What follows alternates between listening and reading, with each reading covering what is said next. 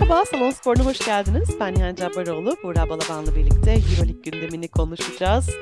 Sezonun yarısı geride kaldı. 17. maç haftasında Anadolu Efes Azvel karşısında geriden gelip kazandı. Fenerbahçe Beko ise Jalgiris'e boyun eğdi. Hem bu maçları hem de haftanın öne çıkanlarını konuşacağız. Sohbete geçmeden önce sponsorumuza bir kez daha teşekkür etmek istiyoruz.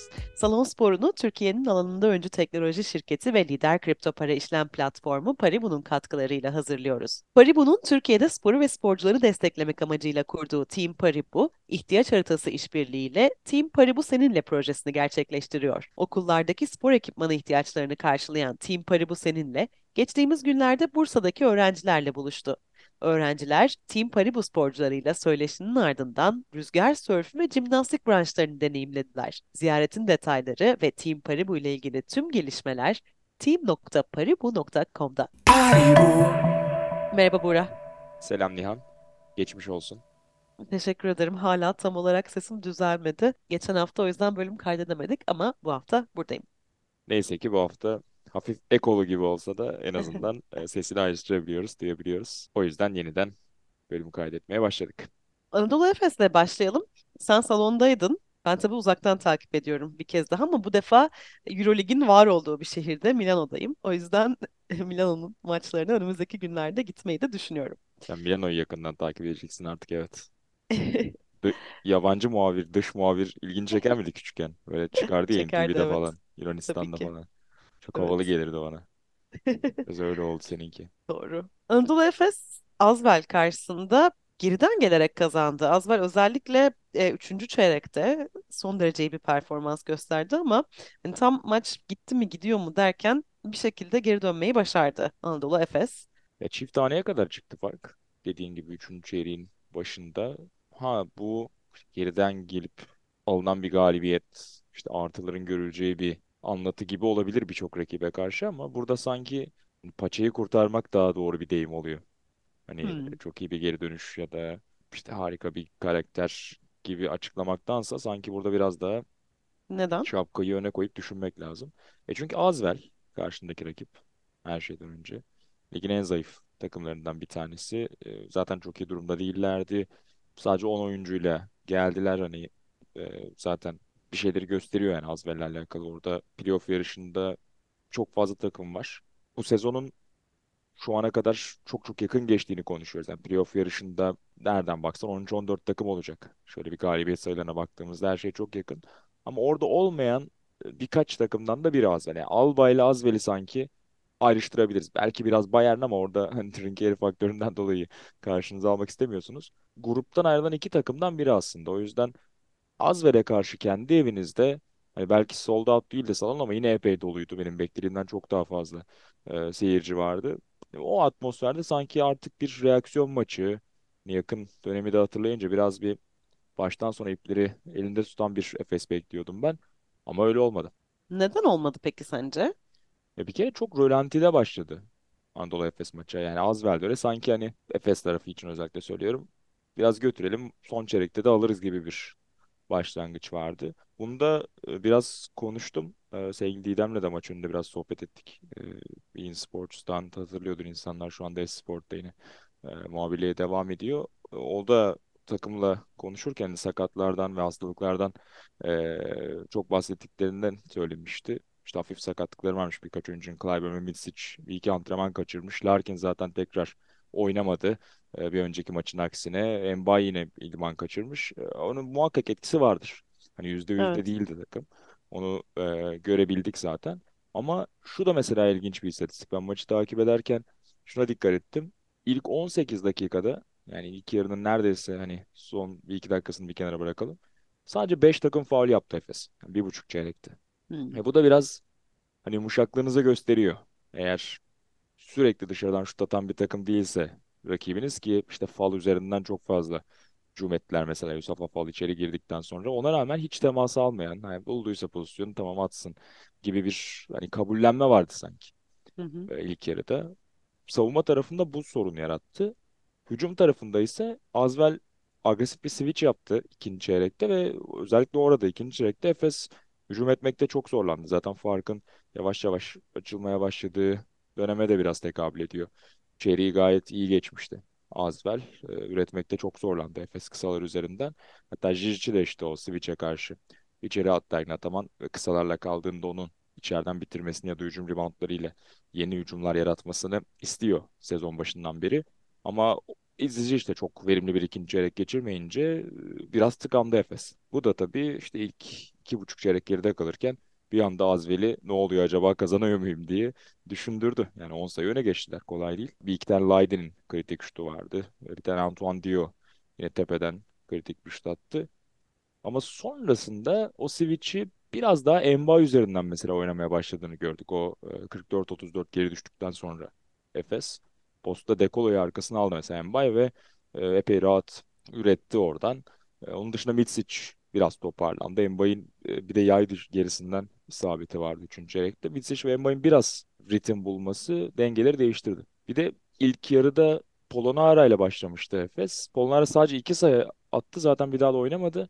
Mbappé'nin de sayısı yoktu. Konuştuğumuz konu yani. Dört numaralardan hiçbir şey alamadığınızda e, Mitsic'in, Evet. Clyburn'un, diğer dış oyuncuların üretimi çok kısıtlanıyor Efes'te. Bu da iyi bir örneği oldu ilk yarı özelinde. Polonara da takımdan gitti bu arada. E, zaten konuşuluyordu. Son maçında da oynadı 7 dakika yaklaşık ve ondan sonra e, Žalgiris'in yolunu tuttu. Bu hafta da Žalgiris Milano ile oynayacak. Bakalım Polonara orada görecek miyim? Evet, veda maçı oldu Polonara'nın da.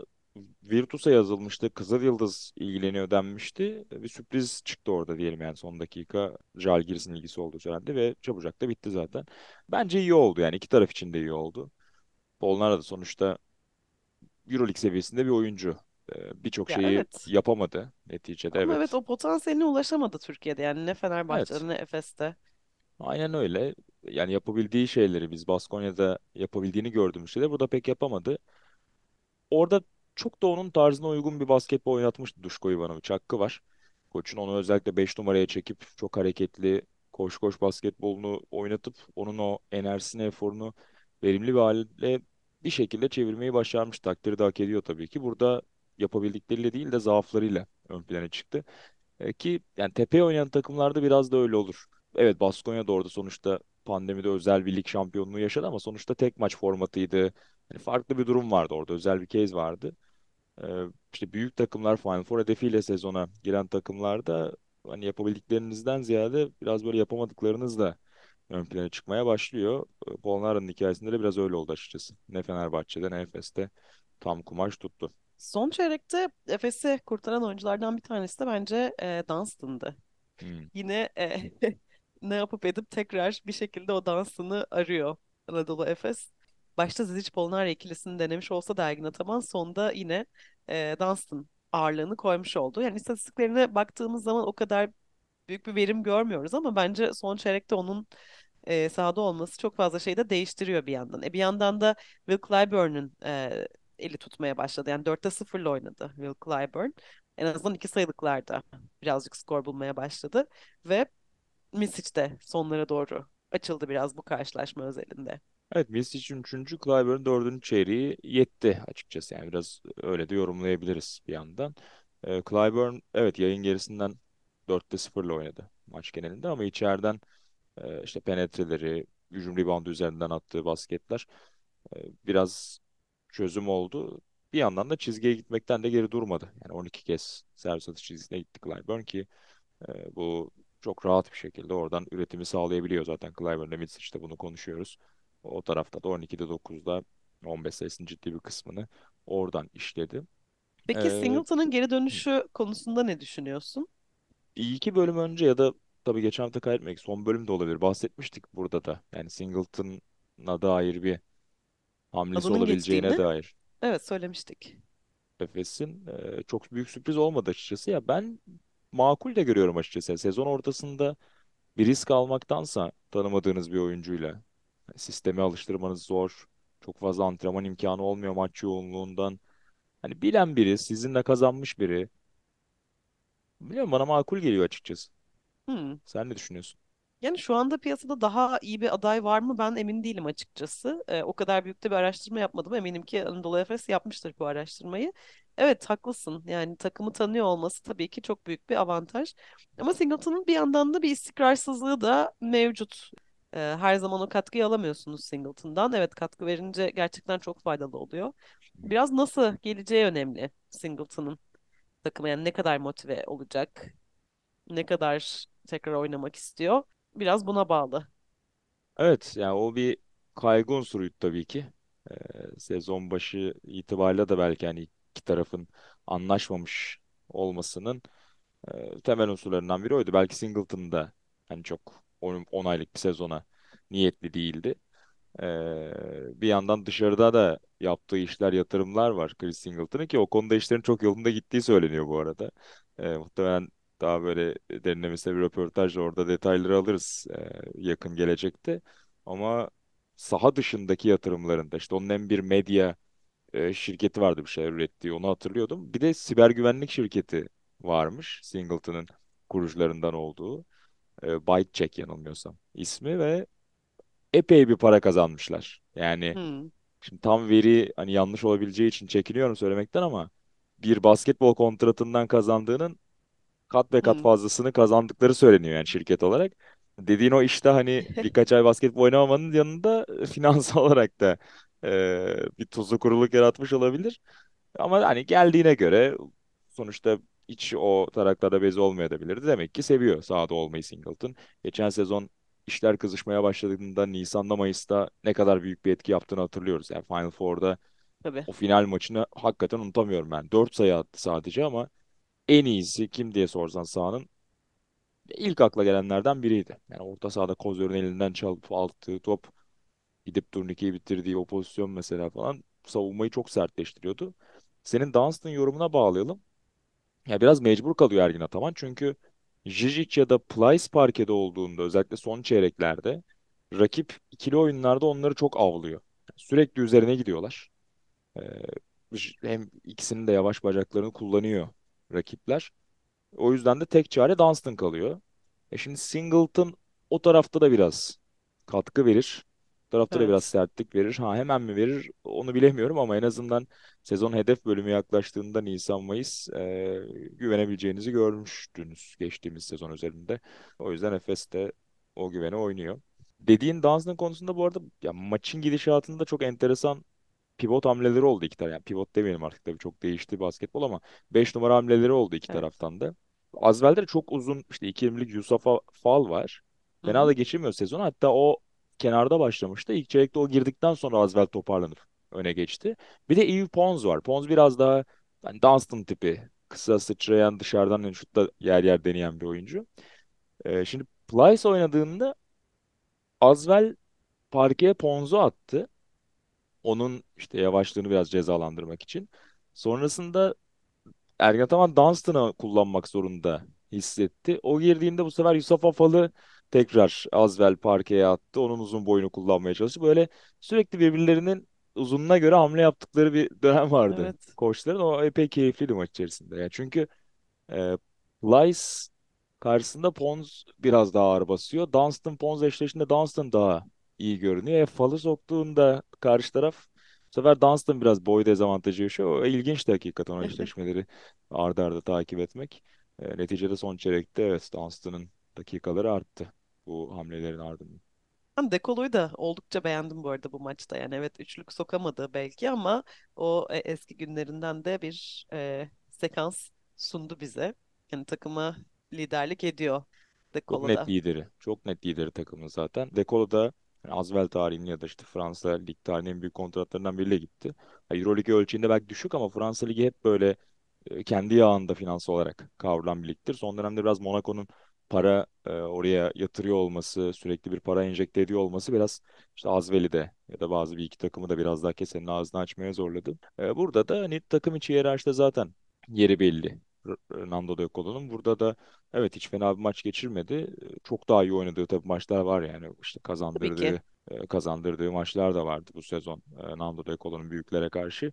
Bu da fena oynamadı ama e, bir noktada biraz o yorgunluk devreye girdi sanki.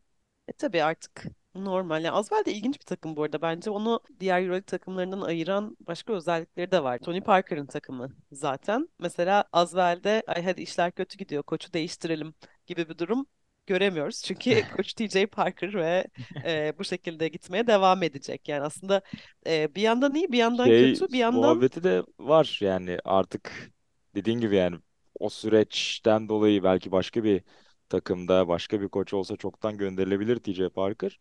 Ama artık bu sezonun şu noktasıyla beraber Tony Parker'ın da sanki o artık güveni çekebileceği de konuşuluyor bu arada. Aile işinden. Orada da ya evet belli görebiliriz olmaz belki. tabii ki. Yani profesyonel bir takım yönetiyorsanız tabii ki böyle bir şey e, Tabii. yani kardeşinizi tek hadi kardeşimi koç yapayım ve ona yıllarca ona devam edeyim demek biraz profesyonellik dışı oluyor açıkçası. Bir yandan tabii istikrar sağlıyor mu takımda? Sağlıyor ama başarı gelmediği zaman da bazen bir şeyleri değiştirmeniz gerekebilir bir e, profesyonel takım yönetiyorsanız. O yüzden göreceğiz bakalım gelecekte nasıl şekillenecek Parker ailesi. Evet evet ilginç olacak hakikaten. Orada bir e, koç değişikliği görecek miyiz, görmeyecek miyiz? Bekliyorum. Bu maçla beraber düşündüğüm bir diğer konu da yine ilk yarının çok rölantte geçmesi üzerinden bunu düşündüm. Bence Elijah Bryant'ın sezonun bu bölümünde baya böyle 30 dakikanın altında oynamaması lazım. Bu maçta Kesinlikle zaten katılıyorum. Ben de böyle benzer bir şey söyleyecektim. bu maçta 32 dakika civarında hatta 33 dakikaya yakın oynadı. İşte 10 sayı, 3 rebound, 2 asist. Çok ışıl ışıl değil ama kesinlikle savunma ondan başlıyor bu sezon. Yani Rodrik Boboa'nın özellikle işte blok tarafında çok katkı verdiğini biliyoruz. İyi maçlar da çıkardı o konuda ama Bryant'ın biraz da sertlik avantajı da var. Yani Boboa genelde karşısında çok kalan bir oyuncu değil rakibinin. Ha, peşinden gidip yaptığı bloklar var. İşte aradaki mesafeyi biraz verip uzun kollarını kullandığı yine savunma pozisyonları var. Ama Bryant özellikle ikili oyunda sizi zorlamaya başlayan rakiplere karşı e, çok fark yaratıyor bence savunmada. O vücudu, omzu çok iyi koyuyor araya ve rakip kısaları çok yıpratıyor onlara karşı çok daha fizikli olduğu için. Mesela eksi artı istatistiğine baktığımda da yani çok eksi yazdığı bir maç var mı diye şöyle bir baktım son 10 maça. Bir tek Maccabi maçı var. Geçen hafta konuşamadık onu ama orada son çeyrekte çok özel bir Lorenzo Brown performansı vardı. Yani ne yapsa durduramadı. Yapacak da bir şey yok. Bence çok da iyi savundu. Mesela ikinci çeyreğin bitiminden pozisyon hatırlıyorum. Nefis savundu. Bayıldım. Yine de Brown bir şekilde döndü attı. Yani yıldızlar, büyük oyuncular bazen yapabiliyor. O gün çok iyi bir günündeydi Lorenzo Brown. Savunulabilecek en iyi şekilde savundu. Yani oradaki eksi 12'yi Bryant'a yazmak biraz Hani maçı izlemeden sadece istatistik kağıdı üzerinden Hı hı, yorum yapmak olur. Göz testine de hep sokmak lazım der Amerikalılar. Eye test kavramını çok kullanırlar bu istatistiklerde. O yüzden ben orada günah Bryant'ta bulmadım yani maçı izlerken de.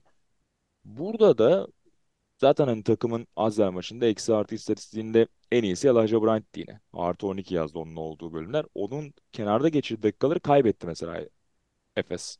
Ki hani sadece 6 dakika oturmuş Elijah Bryant. o kenardayken eksi yazmışsınız. Ee, Biraz bir şeyleri gösteriyor ben. Çünkü hani ne Evet. Mitsic ne Clyburn haksızlık da etmiyor. Hücumda bu kadar yük taşırken savunmada da aynı eforu vermek hep konuşuyoruz. Normal sezonda çok kolay değil.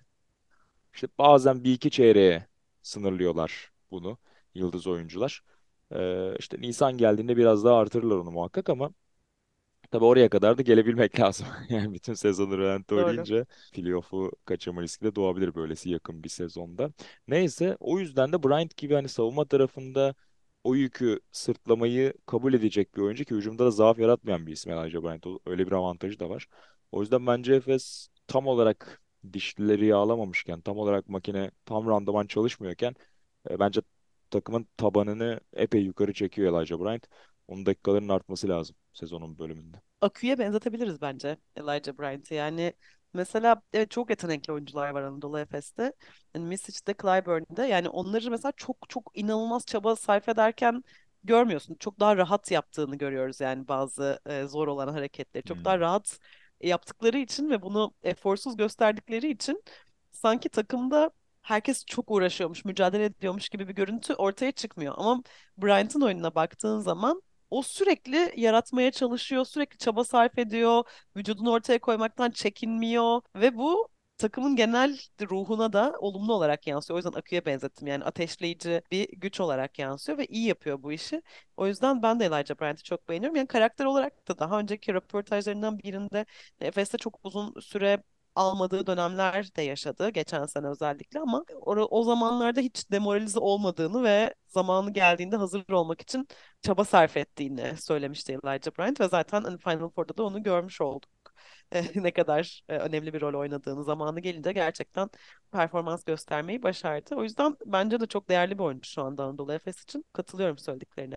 Singleton'ın finalini öveceksek Elijah Bryant'ın da Olympiakos maçını yarı finali evet Final Four'da ayrıştırmak lazım. Ve dediğin konu üzerinden de takdiri çok hak ediyor. Yani sonuçta Maccabi'den olursa olsun 3 ana hücum opsiyonundan bir tanesi takımın. Buraya gelip çok daha daralmış bir rolü kabullenmek yani pes edip sıkılmak, boyun eğmektense işte Canan Musa örneğinde mesela tutmadı kumaş. Yani belli ki o da Doğru. memnun değildi bu rolden ve e, iki tarafın da beraber ilerleyemeyeceği belli olmuştu. Burada Bryant başka bir yol seçip takım için değerli olabileceğini hissetti ve e, kabullendi daha önemlisi. E, bu da tabii Efes'in elini çok güçlendiriyor tabii ki. Klayman ve Mitsic özelinde şunu da söyleyeyim. İşte yani ilk yarılar ki 3 çeyrek özellikle savunma tarafında biraz rölantte geçebiliyorlar ama onlar hustle dediğimiz bu efora dair bir şeyler yaptığında takımı çok yukarı çekiyorlar. Zaten basketbol biraz da budur. Yani liderlerinizi mücadele ederken gördüğünüzde bunu Larkin de sağlıklıyken çok iyi yapardı. Tüm takım çok başka bir güç buluyor bacaklarında.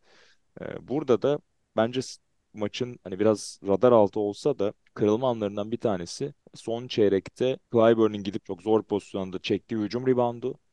Maçın bitimine 3 dakika kaldı. Bu sefer Mitch için ki yani çok sık öyle hücum rebounduna girdiğini de görmeyiz Mitch için. Onun hücum rebounduna girip hücum reboundunu alıp dip çizgiden koşan Clyburn'a yaptığı asistti.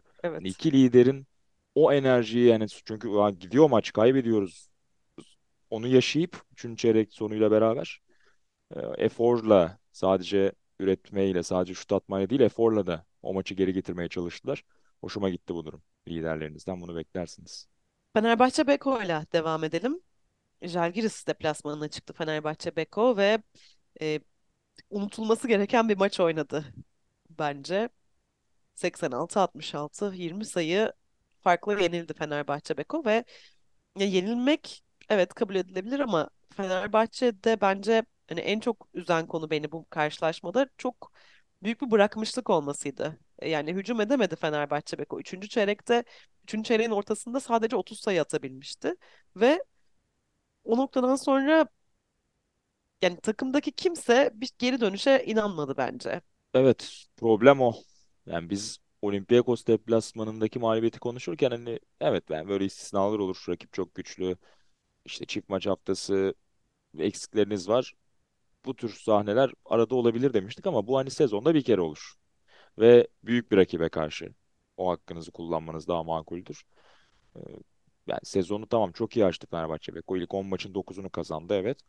Ama buraya gelirken son 4 maçınızı kaybetmişsiniz. Aradaki Alba galibiyetini bir kenara bırakırsak e, son 6 maçtan 5 mağlubiyet almışsınız. Zaten hani problemli bir şekilde geldiğiniz bir deplasman ve rakibinizin en iyi oyuncusu Kenan Evans ki çok üzüldüm yani hemen ilk dakika içerisinde sakatlandı. Evans sezonun en iyi oyuncularından bir tanesiydi. En gelişme kaydeden oyuncularından bir tanesiydi. Bir rol oyuncusundan birincil yıldıza evrilebileceğini göstermişti. Daha ilk dakikada Aşili koptu. Ee, çok da kötü bir görüntüydü hakikaten böyle bir anda bıraktı kendini.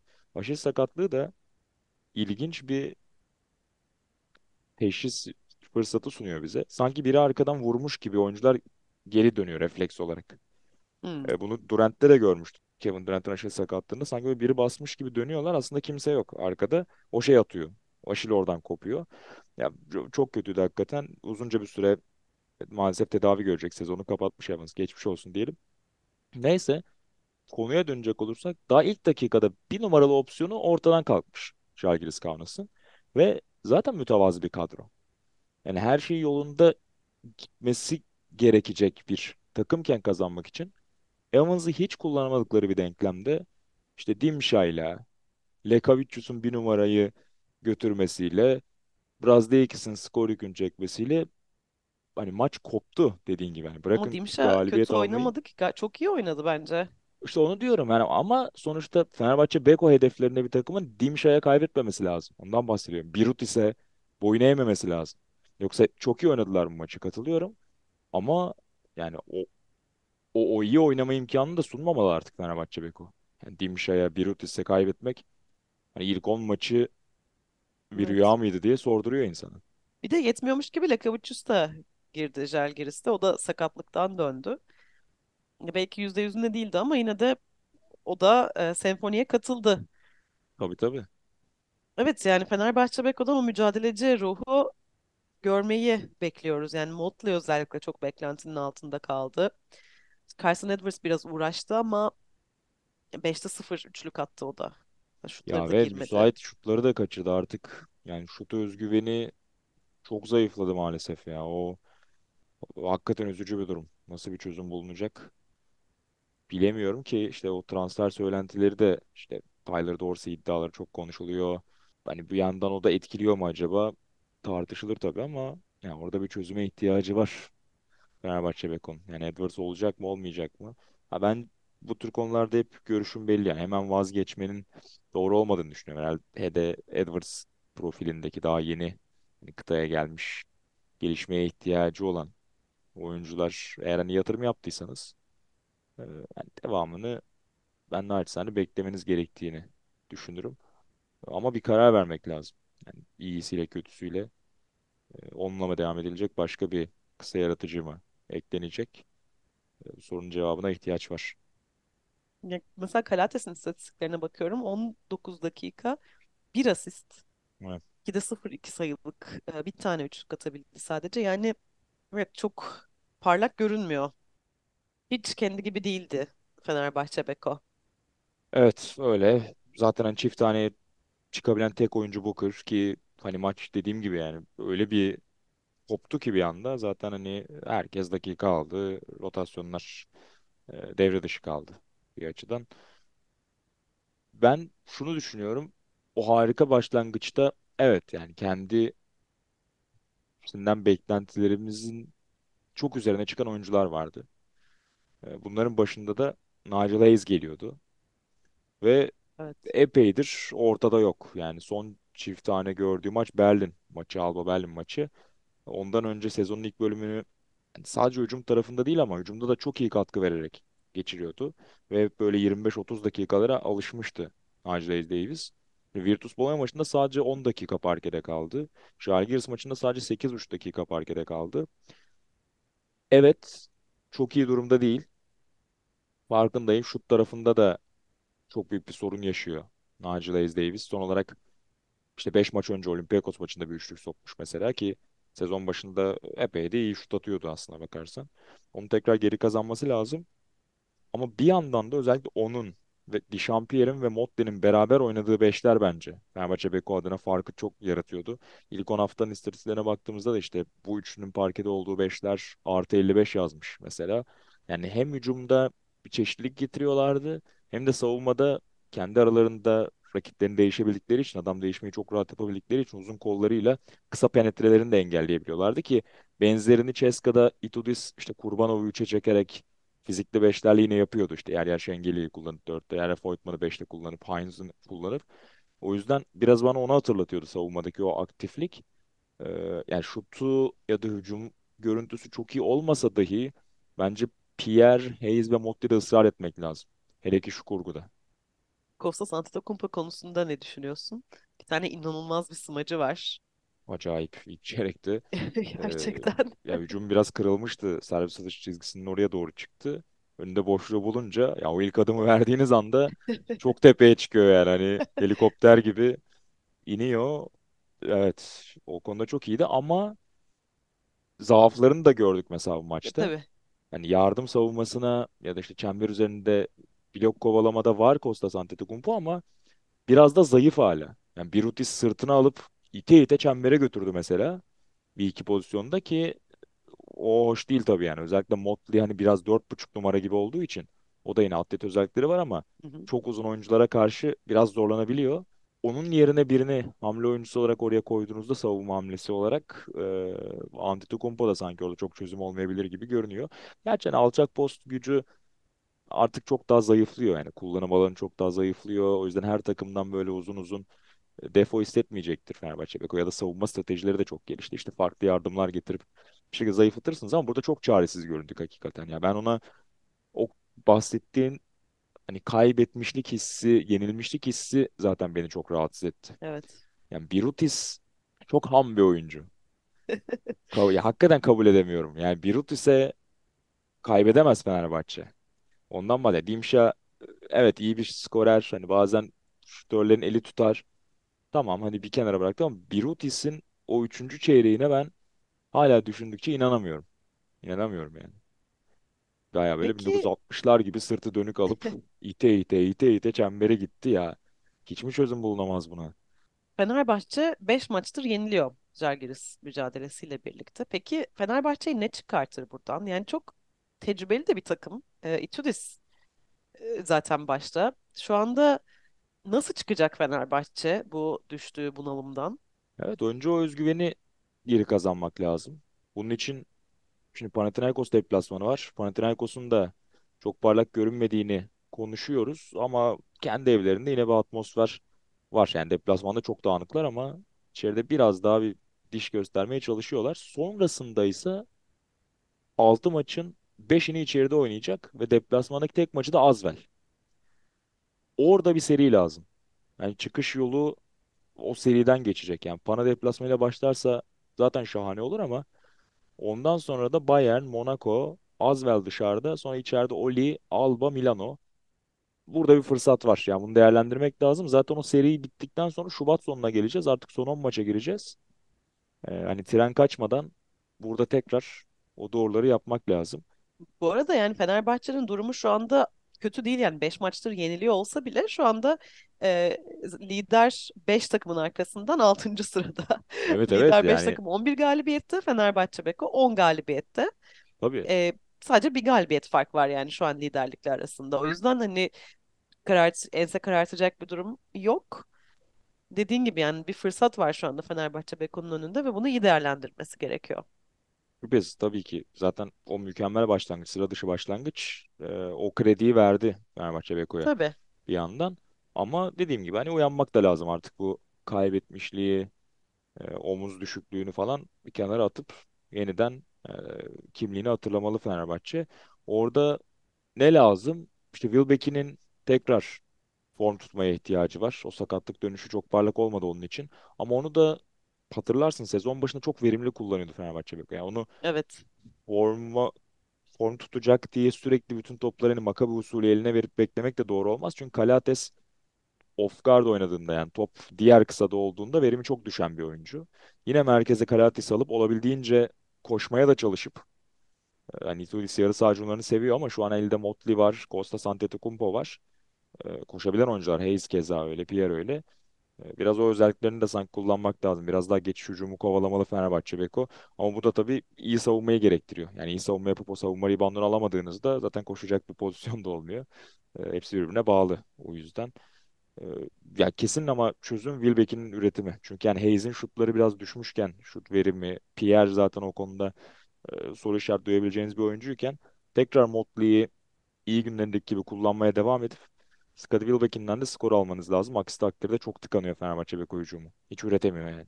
Diğer maçlara şöyle bir bakacak olursak Bologna Barcelona'yı mağlup etmeyi başardı 83-75'lik skorla. Evet, Virtus ihtiyarlarla gülmeye devam ediyor tabiri caizse. E, Geçen hafta Fenerbahçe'ye karşı Belinelli e, çok iyi oynamıştı. Onu durduramamıştı Fenerbahçe. Ee, Burada da Teodosic bayağı iyi oynadı yani. 8 sayı 6 asistten öyle çok aman aman görünmüyor belki ama ikinci yarıda e, çok zor bir şut soktu. Maçın genelini yayın gerisinden çok kötü geçirse de e, çok kritik iki üçlük attı kırılma anlarında. Zaten yine acayip acayip paslar verdi her zaman Hı. olduğu gibi. E, Ama Barcelona için evet yani yine potansiyel altı geçiriyor diyebilir miyiz sezonu? Bence diyebiliriz. Ama artık alıştık belki de potansiyeli bu. Kendimiz sorgulamaya.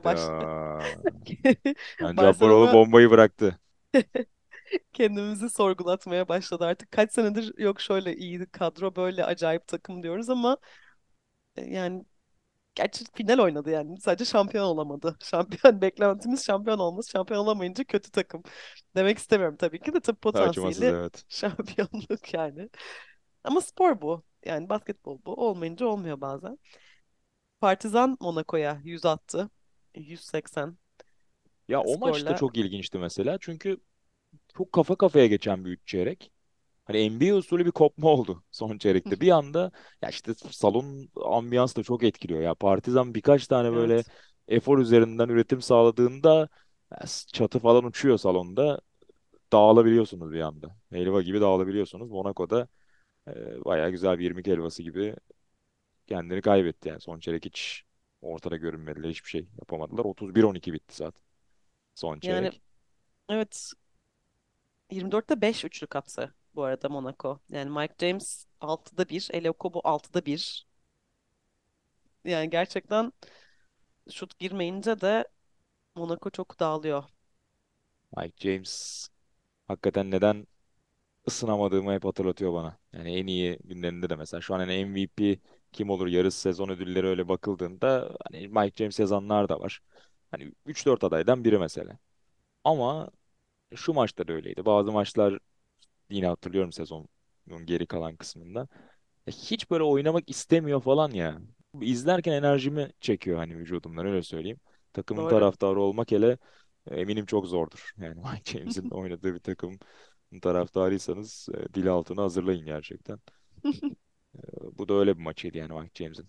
Tuhaf tuhaf seçimler. Ve işte biraz hani Okobo'ya bırakmaya çalıştı. Ya da Okobo hani onun elinden aldı. Hatta bir tane hızlı hücumda James topu istiyordu. Okobo ona vermedi. Kendi denedi falan artık. Hani üçlük denedi sağ forvetten. Ee, gene biraz ayakta kalan da oydu aslında. 17 sayı, 9 asist. Eksi artı istatistiğinde de çok ezilmedi yani. Eksi 5'te kaldı Okobo. James'in olduğu dakikalar eksi 30 mesela. Yani James'i bulduğu anda gitti üzerine. Bulduğu anda gitti üzerine. E, Željko Obradović. Ve özellikle son çeyrekte perişan ettiler Monaco'yu. Partizan da form tuttu bu arada. Ee, senle biraz konuşmuştuk hatırlıyorsun. Hı Ee, hı. herhalde bir 3 hafta önce olması lazım. Hani gidişat kötü çok mağlubiyet aldılar ama eksiklerin de sebebi var yani çok kötü oynadıkları için değil çok yakın kaybettikleri maçlar var demiştik. Ee, 4'te 4 oldular biraz hani hem Efes'i hem Fenerbahçe'yi yenmek hani Türk takımlarının da bir e, tutup ayağa kaldırışı oldu Partizan ama e, keyifli ya izlemek keyifli gerçekten Partizan. Bilmiyorum bir yapacaklar mı? E, konuşuluyor hala markette oldukları. Ee, hani bir numara için mi kullanırlar onu yoksa dört numara için mi göreceğiz ama e, Partizan o yarışta olacak gibi belli ki. Fantezi'de ben rezalet gidiyorum. O yüzden bu haftaki puanımı söylemek dahi istemiyorum. Sıralamamı söylemeyeceğim. Ben de Ee, felaket sen gittim ya. Bu hafta e, dibe vurduk maalesef. Tam e, Le Sor'u çıkarıp hani oradan daha ah ekonomik bir seçime gitmek adına Motley'e gittim ama beklediğim gibi ilerlemedi mutlu da maç. olmadı. Ben de Keenan Evans'tan biraz kaybettim. O hep böyle stabil iyi puan veriyordu ama e, sakatlanınca Evet. sorun oldu. Bu haftanın birincisi Gökhan Özkan olmuş. Özkan 23 isimli takımıyla. Tebrik ediyorum. 193 puan almış bu arada. Çok iyi. Ben 141. olmuşum ben. Dürüstçe itiraf ediyorum. Ben de 157. oldum. Söylüyorum e, Özkan 23 takımını. Lesort, Clyburn, Rubit, Baron, Nisic, Rubit, Corneli. Rubit'ten iyi almış hakikaten 37-40. Petr Evet Corneli Rubit enteresan. 37 Hipster bir puan seçim. Yani getirmiş yani hipster bir takım. inanılmaz. Evet Severiz yani hipster başarılar her zaman. Takdire şayan bravo. Tebrik ederim. tebrikler. Bu haftalık çift maç haftası. Evet Fenerbahçe Beko az önce bahsettiğimiz gibi Panathinaikos deplasmanı ile başlayacak. Perşembe akşamı ise içeride Bayern Münih maçı var. Mutlak galibiyet o hedefi olacaktır o maçta. Şüphe yok. Anadolu Efes ise İspanya turnesine çıkıyor. Çarşamba akşam Valencia deplasmanı. Cuma akşam Barcelona deplasmanı. Geçtiğimiz yıl Barcelona deplasmanı Ergin Ataman'ın atılıp çıkmayıp yumruklarını kaldırıp kupayı ben kazandım e, çıkışını yaptı deplasmanda hatırlıyorsun. Bu yüzden Pala izleyicisi içten bir karşılama hazırlıyordur eminim ki Ergin Hoca'ya. Haftanın e, kaçmayacak maçlarından biri şüphesiz. O zaman bu haftalık burada noktalayalım. Salon Spor'da yeniden görüşmek üzere. Hoşçakalın. Hoşçakalın.